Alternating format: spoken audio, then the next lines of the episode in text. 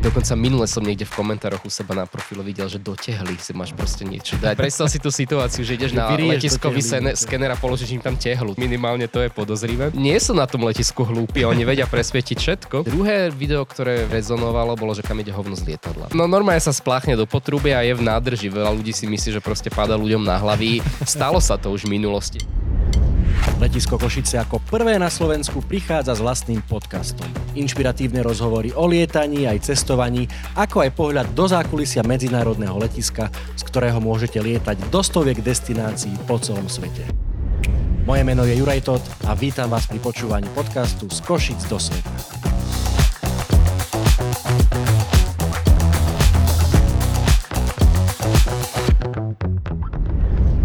Historicky prvý letiskový podcast na Slovensku a historicky prvý host je Milan bez mapy. Milan, vítaj. Ahoj, ďakujem za pozvanie. Začneme hneď z hurta. E, si veľmi známym, možno že najznámejším cestovateľom na Slovensku. Tak poďme na nejaké čísla, tak na začiatok, že koľko si toho ty vlastne nacestoval? Máš záznamy o krajinách, o letiskách, koľko letov si možno že absolvoval? Vieš čo, ja mám že úplne že mega detailné štatistiky, ja som strašný úchylak na dáta, ja potrebujem vedieť o všetkom, kde som bol, koľko som tam bol. A asi poznáš Flight Radar 24, tak oni Trošku. majú takú podstránku, mm-hmm. kde si vieš vlastne ty zrobiť ukladať históriu svojich letov, že tam zadaš číslo letu, kedy si bola, to sa ti ukladá. Ja to v podstate robím od svojho prvého letu v živote, ktorý bol asi v roku 2009 z Londýna a aktuálne je tam spolu aj so zajtrajším letom, ktorý budem absolvovať, je tam 414 letov, 900 tisíc km, 22 krát okolo Zeme. No. Wow. A je to nejakých 68 alebo 69 krajín, takže tie, tie dáta v tom Flight Radari sú úplne super, lebo tam vidíš, že deň v priemerovo, v ktorom, ktorý deň najčastejšie lietaš, mm-hmm. v ktorom mesiaci najčastejšie lietaš. Takže... Aký dlhý je priemerný let? Aký dlhý je priemerný let, mm. akú linku si, som mal najčastejšie. Mm. Ja som tam mal dlho najčastejšiu linku z Amsterdamu do New Yorku, ale nedávno sa to pre, prehúplo na Viedeň Košice. tak to sme, to sme veľmi radi. Um, ako to, že ťa to ešte stále baví, keď už cestuješ, ako hovoríš, od toho 2009. pomerne intenzívne, keď ťa sledujeme na sociálnych sieťach, tak v kuse si niekde, len nie Však doma. To.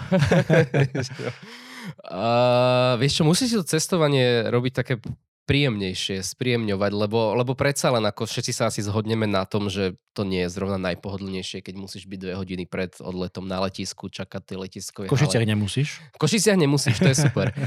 čakať tej hale, odbavovať batožinu, meškania, akože to, to všeobecne to cestovanie môže byť niekedy nepríjemné v prípade, že niečo nejde ako by malo a ty si ho musíš spríjemňovať. Napríklad ja som v poslednej dobe začal využívať vo veľkom letiskové saloniky, že vlastne nečakám na ten let v letiskovej hale, ale no, že v Saloniku, kde je nejaké mm-hmm. občerstvenie.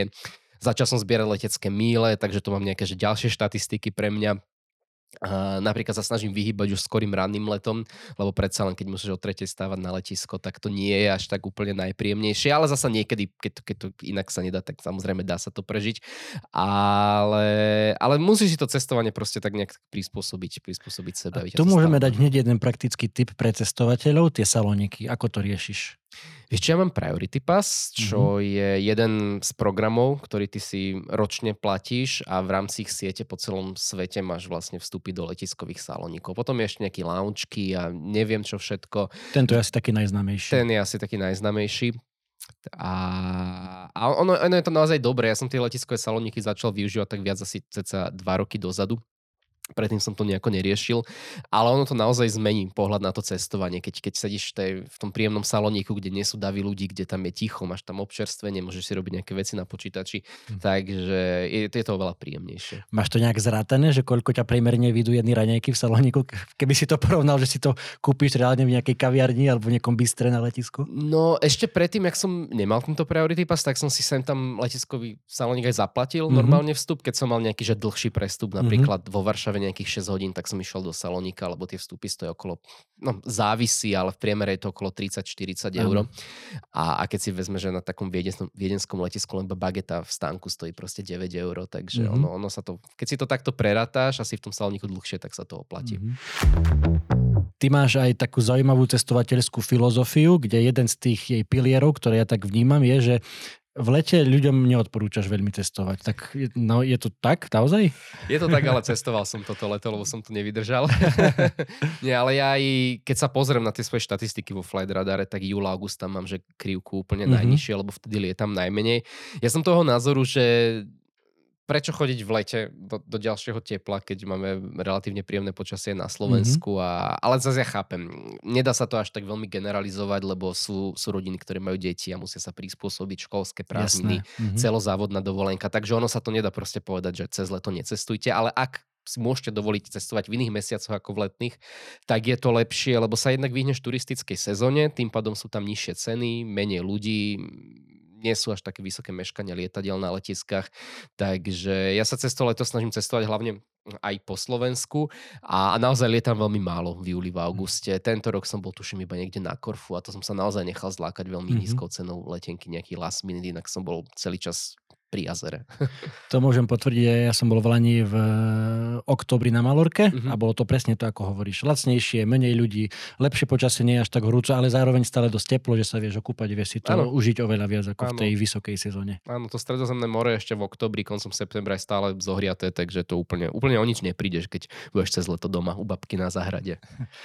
presne tak. Eh, poďme na nejaké tie tvoje zážitky, ktorí alebo ktoré boli také, že najšokujúcejšie Neviem, či mám vyslovene nejaké, že šokantné, šokantné zážitky, skôr možno také zaujímavé. Ja som mal dlhodobo taký cestovateľský sen navštíviť Grónsko a Veľkonočné ostrovy. Mm-hmm. Už som si ich splnil našťastie. A tie Veľkonočné ostrovy sú také fascinujúce, lebo to je úplne, že odtrhnutý kus sveta od, od, od všetkého možného. Tam jediný spôsob, ako sa dostať, je sadnúť na 5-hodinový let zo Santiago de Chile. Inak sa tam proste nedostaneš.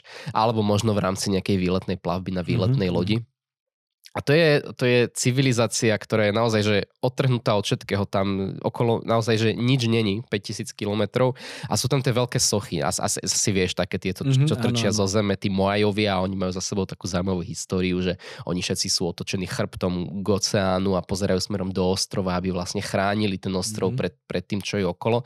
A je tam veľa nevysvetlených záhad a pre mňa to bolo úplne fascinujúce prenajať si bicykel a ísť sa bicyklom prejsť okolo toho veľkonočného ostrovu. Trochu som to podcenil, lebo ja som si myslel, že to bude taký ostrovček na rovinke, že som si vôbec nepozeral topografiu a potom som zrazu šlapal proste do úplne strmého kopca na bicykli. Takže keď sa niekde bicyklovať, pozerajte si aj uh, mapu výškovú. Ale bolo to veľmi zaujímavé, lebo tých sôch, tých mojov, tam je, tam je veľmi veľa a ja si pamätám, že z hodou okolností, keď som tam bol, to bolo tento rok vo februári, tak vyšiel v nejakom slovenskom médiu nejaký brutálne úžasný, skvelý článok, jak objavili ďalšiu sochu Moaja na Veľkonočnom ostrove. Práve v tom čase, keď ja som tam bol, lenže tých soch je tam tak veľa, že ty keď si tam dlhšie, ty už si ich nevšímaš. Oni sa tam doslova povalujú všade, tam sú stovky. Ty ideš do potravín si kúpiť mlieko a pri ceste sa vála socha Moaja. Ideš cez kruhový, tam je socha Moaja. Takže, takže som sa trošku pousmiel nad tým, nad tým stánkom, že wow, objavili, objavili novú sochu. Ale je to, je to naozaj, je to typ destinácie, ktorú podľa mňa človek navštívi raz za život, lebo je to naozaj že extrémne ďaleko. Tieto moje úvodné otázky boli také štandardné, čo asi dostávaš často, keď dávaš nejaké rozhovory. Ktorá je taká otázka, ktorú by si si prijal, aby sa ťa ľudia pýtali viac? To nebolo na zozname. To nebolo na, to, na, tom, na tom zozname. Vieš čo, ja mám celkom rád, keď sa ma ľudia pýtajú na také otázky z nejakého zákulisia, možno nejakého marketingu a sociálnych sietí a okay. ne, nejaké takéto. Mm-hmm. Akože ja strašne rád o tom rozprávam, o tých všelijakých algoritmoch a, a, a videách a, a podobne. Dokonca viac ako o cestovaní. A nie je to mýtus, že ten Instagram má nejaký algoritmus? Nie, nie, Lebo nikto ho ešte nejak nikdy Nikdy, nikto ešte nevidel, hej. A nikto ho nevidel. Dobre, poďme naspäť od e, algoritmov k cestovaniu. Máš veľmi populárnu reláciu, myslím, že máš to na Instagrame, na, na TikToku, to Milan Búra mýty, e, každú stredu, ak sa nemýlim. Hej. Tak ktoré z tých mýtov, ktoré si už odvysielal, mali nejaký taký najväčší dosah, že najviac zarezonovali s tými tvojimi sledovateľmi? Sú dve. Dve boli také fakt, že ktoré, ktoré najviac rezonovali. Prvá bola, kde som vysvetlil, prečo by ľudia mali lietať z Ryanair, lebo veľa existuje proste mýtus, že je to najhoršia letecká spoločnosť na svete, pritom, pritom není, majú úplne že najmodernejšiu flotilu lietadiel a mm, najviac, a obrovitánske percento, myslím, že nejaký 98% letov priletelo na čas a bla bla bla, oni akože okolo toho majú z toho strašne veľa. Tak to, bol, to, bolo, to bolo video, ktoré má aktuálne na Instagrame vyše milióna pozretí. Wow. Je tam veľa negatívnych komentárov, očividne ľudia majú zlé skúsenosti z mhm. Ryanair, ale ja mám najviac svojich letov absolvovaných práve z Ryanair, mhm. čo viem aj vďaka týmto svojim štatistikám mm-hmm. a, a nikdy som nemal nejakú zlú skúsenosť. A druhé video, ktoré veľmi rezonovalo, bolo, že kam ide hovno z lietadla. Hej, to a kam je... teda ide? Uh, no normálne sa spláchne do potrubia a je v nádrži. Veľa ľudí si myslí, že proste pada ľuďom na hlavy. Stalo sa to už v minulosti a keď som pripravoval to bol... toto video, tak som zisťovala, keď, keď ešte boli tie také staré lietadla, nejaké staré, ja neviem, daše alebo neviem, nejaké typy lietadiel a keď mali porušené nejaké tie truky, tak stalo sa, že ľuďom na, padli na auto alebo do zahrady zamrznuté exkrementy z lietadla, ale nebolo to preto, že by to vypúšťali. Mm-hmm. A dneska normálne máš v lietadle aj nádrž, väčšinou v zadnej časti lietadla, keď sa to spláchne, to tam proste s tebou cestuje až do cieľovej destinácie. Takže... Tak, a potom naši kolegové na letisku s tým urobia poriadok. to, to už potom neviem, jak tam pokračuje, ale toto boli dve videá, ktoré tak najviac, najviac zarezonovali. Ešte sa pamätám, si tam mal také, čo mňa úplne, že, že ako sa hovorí u nás na východe, že mi to odpalilo dekel, že ľudia veria tomu, že keď si zabalia niečo do alobalu, tak to ten skener nerozozná. Áno, áno. to naozaj... Áno, to, bolo, to bol tiež jeden z mýtusov, alebo z mýtov, keď si tak zbežne čítam nejaké komentáre, tak tam ľudia majú medzi sebou nejaké diskusie a tam si dávajú také rady, že keď potrebuješ niečo prepašovať do lietadla, tak to zabal do alobalu, alebo dokonca minule som niekde v komentároch u seba na profile videl, že do tehly si máš proste niečo dať, ale predstav si tú situáciu, že ideš na letiskový skener a položíš im tam tehlu, tak už, už minimálne to je podozrivé. A ja som chcel tým mojim sledovateľom ukázať, že no, no to nie sú na tom letisku hlúpi, oni vedia presvietiť všetko. A tak som teda poprosil letisko Košice, nech mi reálne natočia vidličku, vidlička to bola, alebo nožík, myslím, že vidlička, nech ju zabalia do alobalu a nech mi natočia, ako to vyzerá na tom skeneri. A to som tiež použil do tohto Milambura mýty, tak sme, vyvrátili tento mýtus spoločnosti spolu s letiskom Košice. Super, inak veľmi sa tešíme z tejto našej e, produktívnej spolupráce, tak sa spýtam aj priamo na to naše košické letisko, že prešiel si teda množstvom letisk, myslím, že to, si, to číslo si nepovedal, že na koľkých letiskách si bol, či máš, ale asi sú to stovky. To neviem budú stovky. Tak e, je niečím Košické letisko špeciálne proti tým iným stovkám letísk, kde si bol?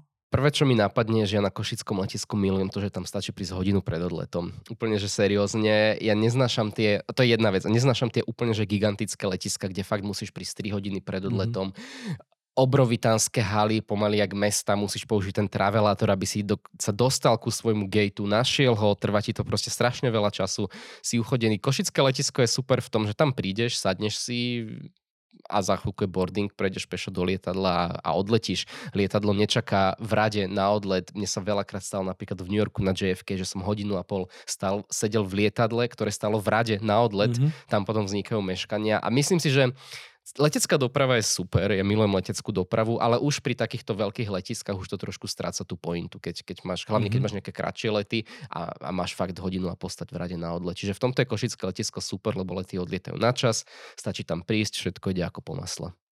K tomu je taká príhoda, neviem nakoľko je pravdivá, bolo to roky dozadu, takže asi to môžem povedať, že uh, Igor Timko z No Name raz veľmi meškal na let do Prahy, ktorý veľmi musel stihnúť.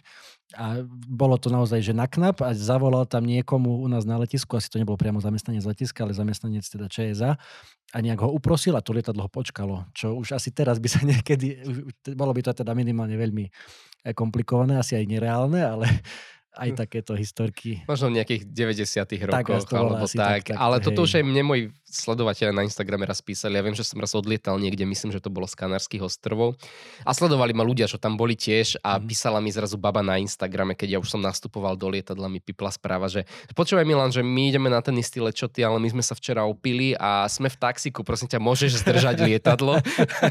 a ja jej píšem, že no nemôžem zdržať lietadlo, lebo to sa proste nedá. No ale potom to našťastie stihli.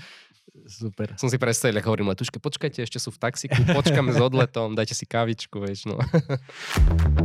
E, nedávno vieme, že si sa vrátil zo Štokholmu, kde si opäť letel z Košic na palube Lot Polish Airlines cez Varšavu. Bol si tam spolu s Erikou, tak povedz, ako bolo v Štokholme.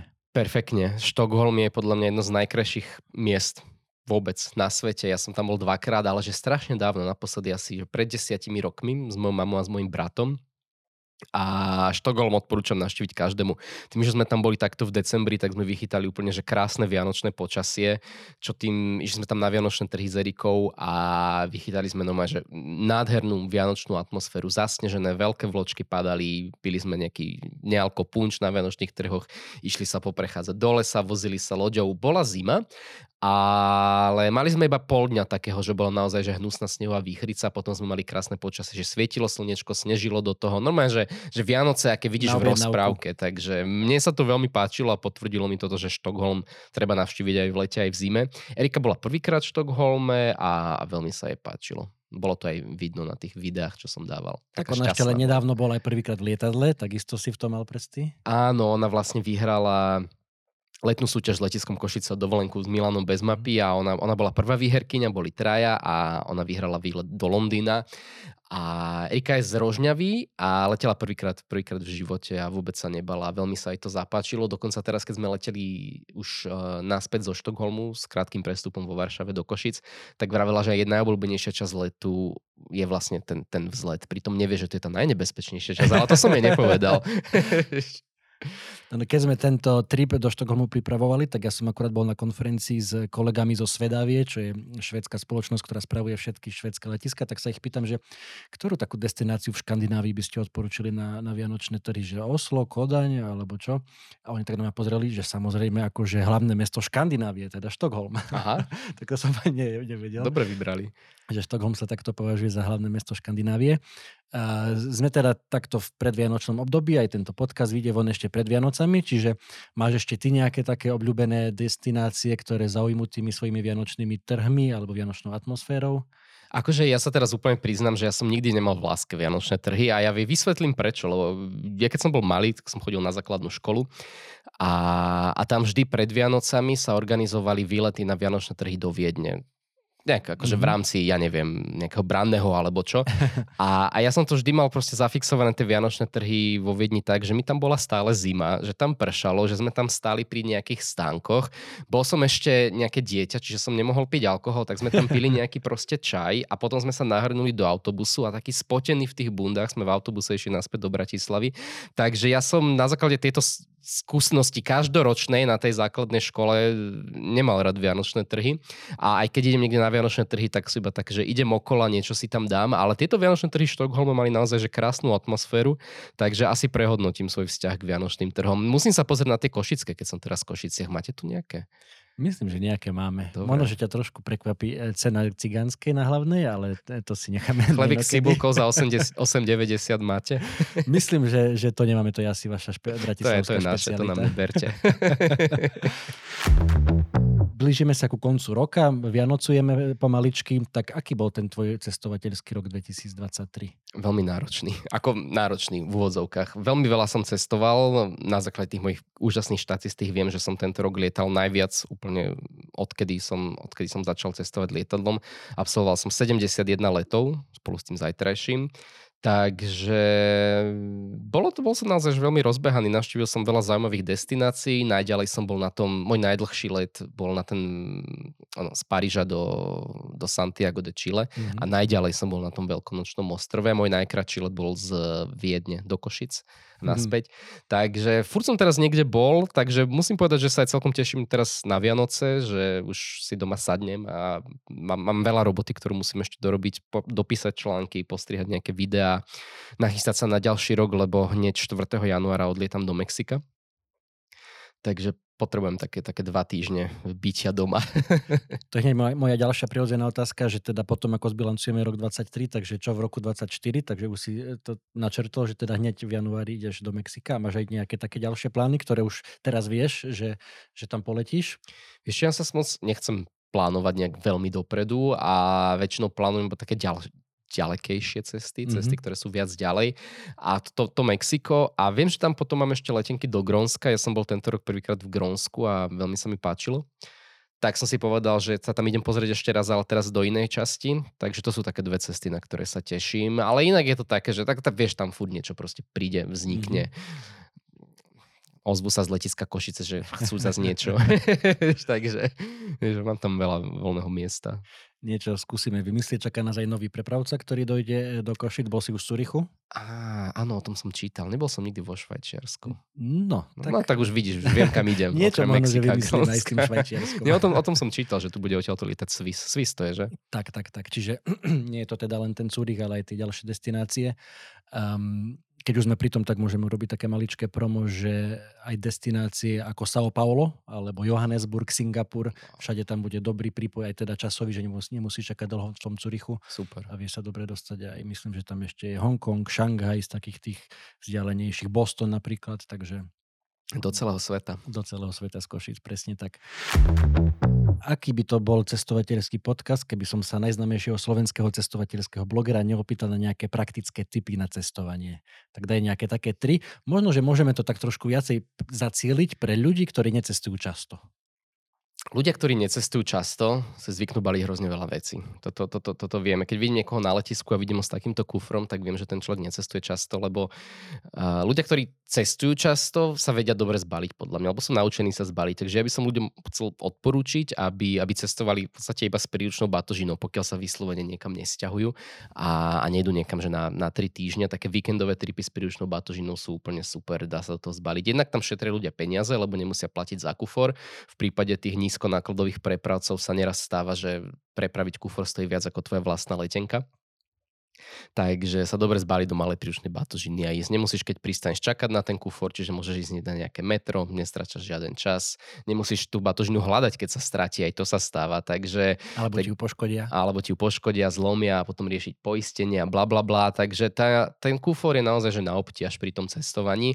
Ale zase chápem, že sú ľudia, ktorí majú deti a potrebujú ten kufor, ale tak vo všeobecnosti cestujte bez kufra. Mm-hmm. s ruksakom. Mne sa zdá, že to je v New Yorku si bol len s príručnou batožinou, keď si to Vždy? pamätám. Vždy. Vždy, no. Ale však to je... Čo to, aj na tých veľkonočných ostrovoch?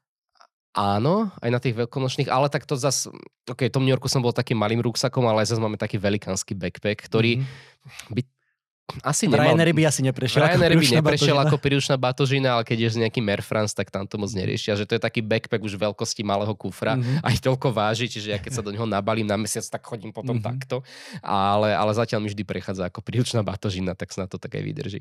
Dobre, takže máme prvý tip, dobre sa zbalte, nepreháňajte to s vecami. Druhý tip? Druhý tip bol taký, aby sa ľudia nebali cestovať aj do nejakých bližších destinácií, napríklad ja viem, že z, z Košice lieta do Prahy s mhm. Ryanairom, mm-hmm. spraviť si víkendový výlet lietadlom v Prahe, ako prečo nie, alebo cestovať na, za koncertmi lietadlom, cestovať na Vianočné trhy lietadlom, akože ono to, ono to naozaj, naozaj neboli. A teraz človek skúsi a sa mu to zapáči. A to isté teraz povedala Erika, keď sme boli v tom Štokholme, mm-hmm. že, že jej sa to lietanie aj tak celkom zapáčilo, že ono už asi bude viac teraz cestovať lietadlom, že veľmi ľahko sa na to zvyká. No. Tak ja hovorím, že no Erika, hej, hovoril som ti. Super, a dajme ešte ten tretí tip.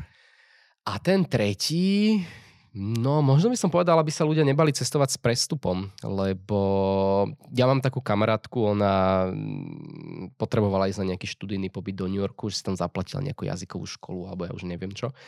A, a cez mi hovorí, počuj Milan, že ja neviem nájsť nejakú dobrú cenu letenky do New Yorku, bez prestupu, lebo však tie priame lety proste sú drahšie obvykle.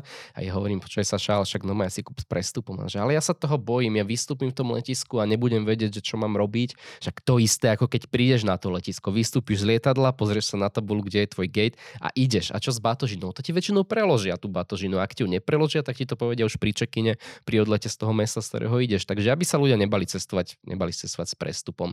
A, a hlavne pri tých ďalekých destináciách ja mám tie prestupy rád, lebo sa človek naťahuje. Ja som najdlhší let v živote absolvoval 17 hodín bez prestávky a to bolo... Do Austrálie? Mm, na Nový Zéland. Mm-hmm. Na Nový Zéland. Akože cesta tam bola našťastie v biznis triede, lebo to mm-hmm. bol akože mm, taký prestrip, ale cestou naspäť to bolo v ekonomii a sedieť 17 boli... hodín v ekonomii, tak to, mm-hmm. to bolo... Ja, ja neviem, jak som to prežil.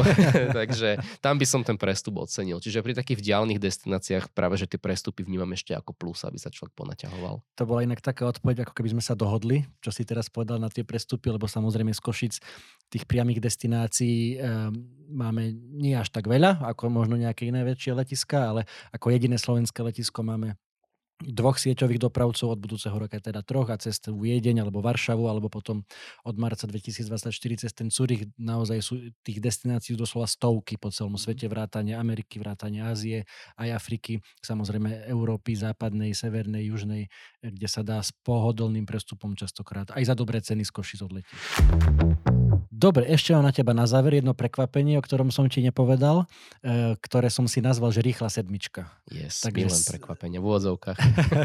Takže sedem e, krátkých otázok, na ktoré môžeš odpovedať rýchlo, alebo sa môžeš aj rozhovoriť, ak, ak e, budeš cítiť, že to má zmysel. Takže poďme na tú prvú. Okno alebo ulička? Okno. Tri veci, ktoré nesmú chýbať v tvojej príručnej batožine. Nabíjačka, mobil a pás, lebo raz som ho po ceste stratil a bol to stres v Amsterdame na letisku. Som ho zabudol v lietadle pri prestupe a skoro potom neodletel ďalej. A zorganizovať ľudí na tom letisku, aby našli to lietadlo, ktorým som priletel, dostali sa do neho a našli môj pás, tak to, to bol to bol Oscara hodný výstup.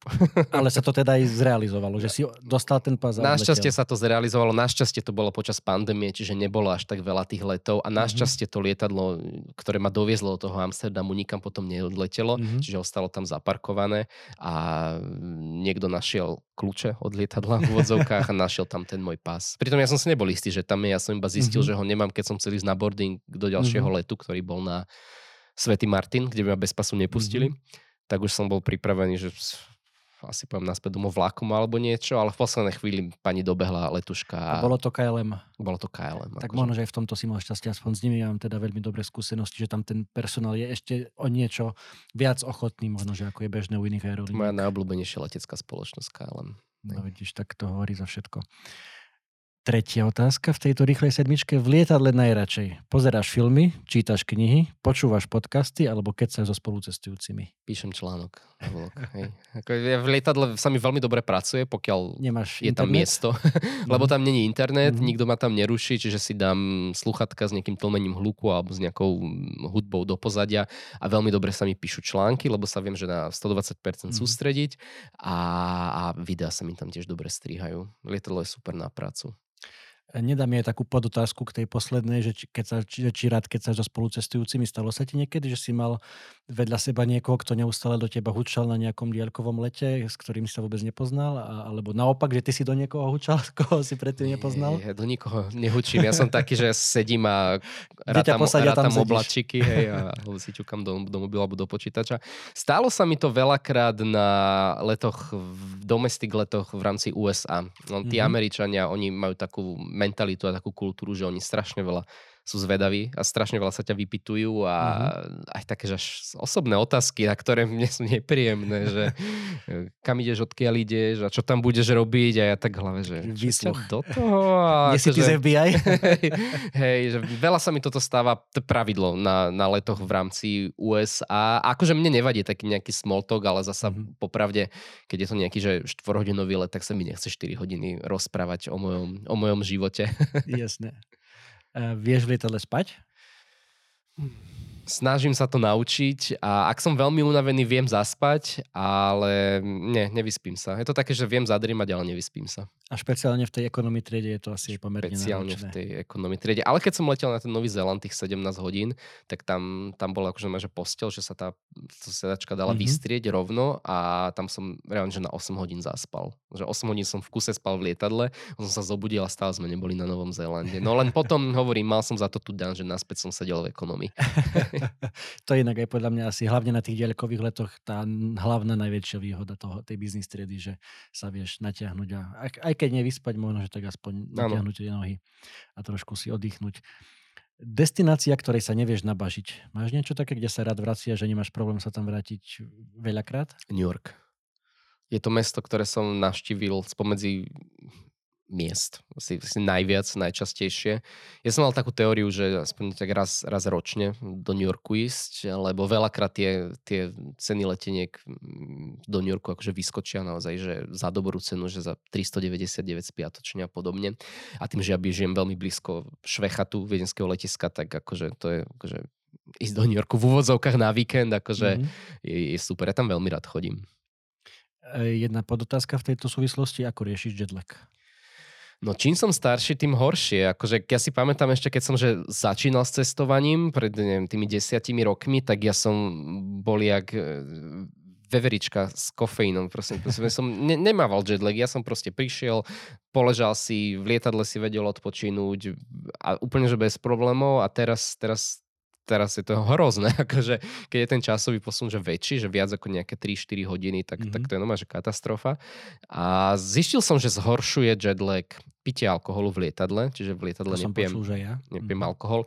Úplne, že najhorší jetlag v živote som mal z hodou okolností, keď som išiel s kamarátmi do New Yorku rok pred pandémiou.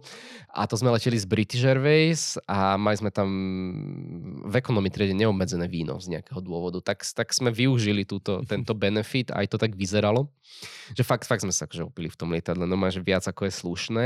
A my sme boli v tom New Yorku týždeň a ja som za celý týždeň No, týždeň mi trval jetlag. Eš, ešte, ešte, ešte som mal jetlag aj v deň, keď sme odchádzali po 7 no ja si hovorím, že toto nie je normálne, že takto dlho som v živote nemal jetlag a pritom to je do nejakých 5-6 hodinový posun mm-hmm. iba. Áno. A, a potom som si viac googlila, že alkohol ti strašne spomaluje tieto procesy v tele a privykanie si na časový posun. Odtedy nepijem v lietadle. Obľúbené letisko samozrejme okrem toho Košického. Amsterdam tým, že som, tým, že mám obľúbenú leteckú spoločnosť KLM, čo je báza Amsterdamu, mm. tak sa snažím, sa snažím veľa, veľa prestúpim v Amsterdamu, lebo zbieram aj mile v KLM, takže tam som strávil veľa času. A to je letisko, ktoré je spravené pre ľudí. Akože to je perfektné letisko, ale aj napriek tomu, že je veľké, tak sa tam vieš veľmi rýchlo presúvať, je veľmi dobre označené a nič tam netrvá väčšine, aspoň som nemal taký pocit. Ale zasa v Amsterdame v zásade vždy, keď som tam bol, vždy bolo hrozné počasie, hmla, pršalo, ale tí KLMáci, oni, oni vedeli lietať v takomto počasí. Dobre, a posledná v tejto rýchlej sedmičke, destinácia, do ktorej by si rád letel priamým letom z Košic.